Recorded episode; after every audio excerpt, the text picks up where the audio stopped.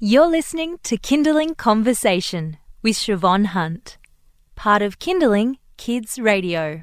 We're heading into budget time, which means the government is looking at ways to save money. So when they say something is under review, it makes people nervous. The Parenthood are a lobby group for families across Australia, and they're concerned that the government has said home doctor services across the country will be under review. Nicole Lessio is the acting executive director of the Parenthood. Hi, Nicole, how are you? Hi, Siobhan. Great. How are you? Good, thank you. How does the home doctor service currently operate in Australia? Well, currently, uh, the home doctor service is a Medicare funded after hours service. So if you uh, have a medical situation at home that you think, look, the only other option I have is to go to hospital, um, then you can call up. There are different services, different um, providers that provide the service. Call up, get a doctor to come out to your house so you don't actually have to leave home and it's funded by Medicare. So if the government decides that this is somewhere they can make cuts, um, what does that mean practically for those who use this service?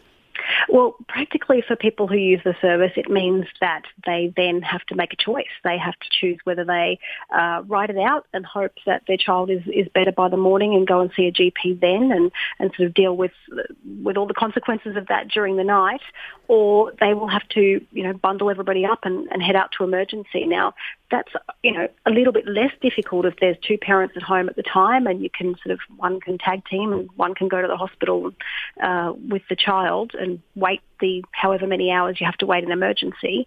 But if you're a single parent or like um, some parents, you know, have contacted us about it, somebody works night shift and takes the car and, and uh, the other parent's at home without a car, then you really have no other choice but to wrap everybody up, get out in the cold air and, and take them all to hospital.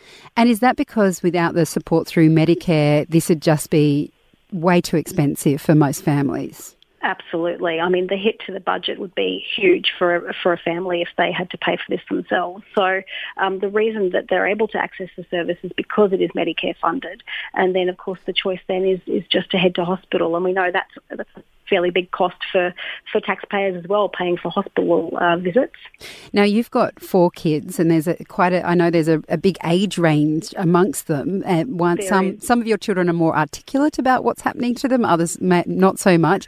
Um, how do you feel as a mum of four? Like, what were what are the benefits that you see for this kind of service for your family?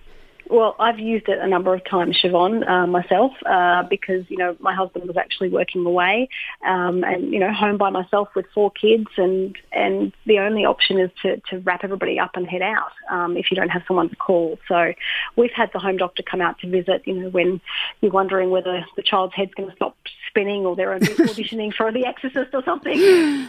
Um, you know, and, and it's just so reassuring um, to have someone come to you.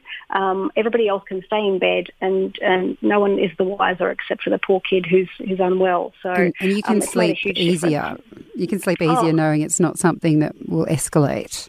Yeah, absolutely, absolutely. Or you know, the alternative obviously is is that you get a medical professional to come and give you advice and say, look, no, this is something that's really serious and you need to head out. So, um, but it's it's just so reassuring to have that professional come to your house and give you that advice rather than sitting and hoping and wondering. So, what can parents do if they want to let the government know to stop looking at this area for potential yeah. savings?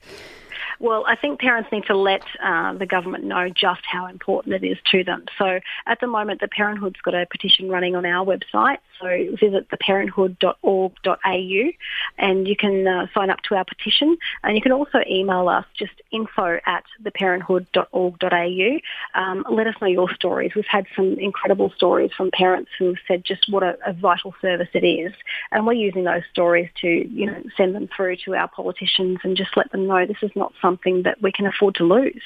Nicole, thanks so much for your time today. Thanks a lot, Siobhan. That's Nicole Lessio. She's the acting executive of the Parenthood, and we will include links up on our website later this afternoon. You've been listening to a Kindling Conversation podcast. We'd like to reach as many parents as possible, and you can help us by giving us a review wherever you downloaded this episode. It means that more people can find us. I'm Siobhan Hunt. See you next time.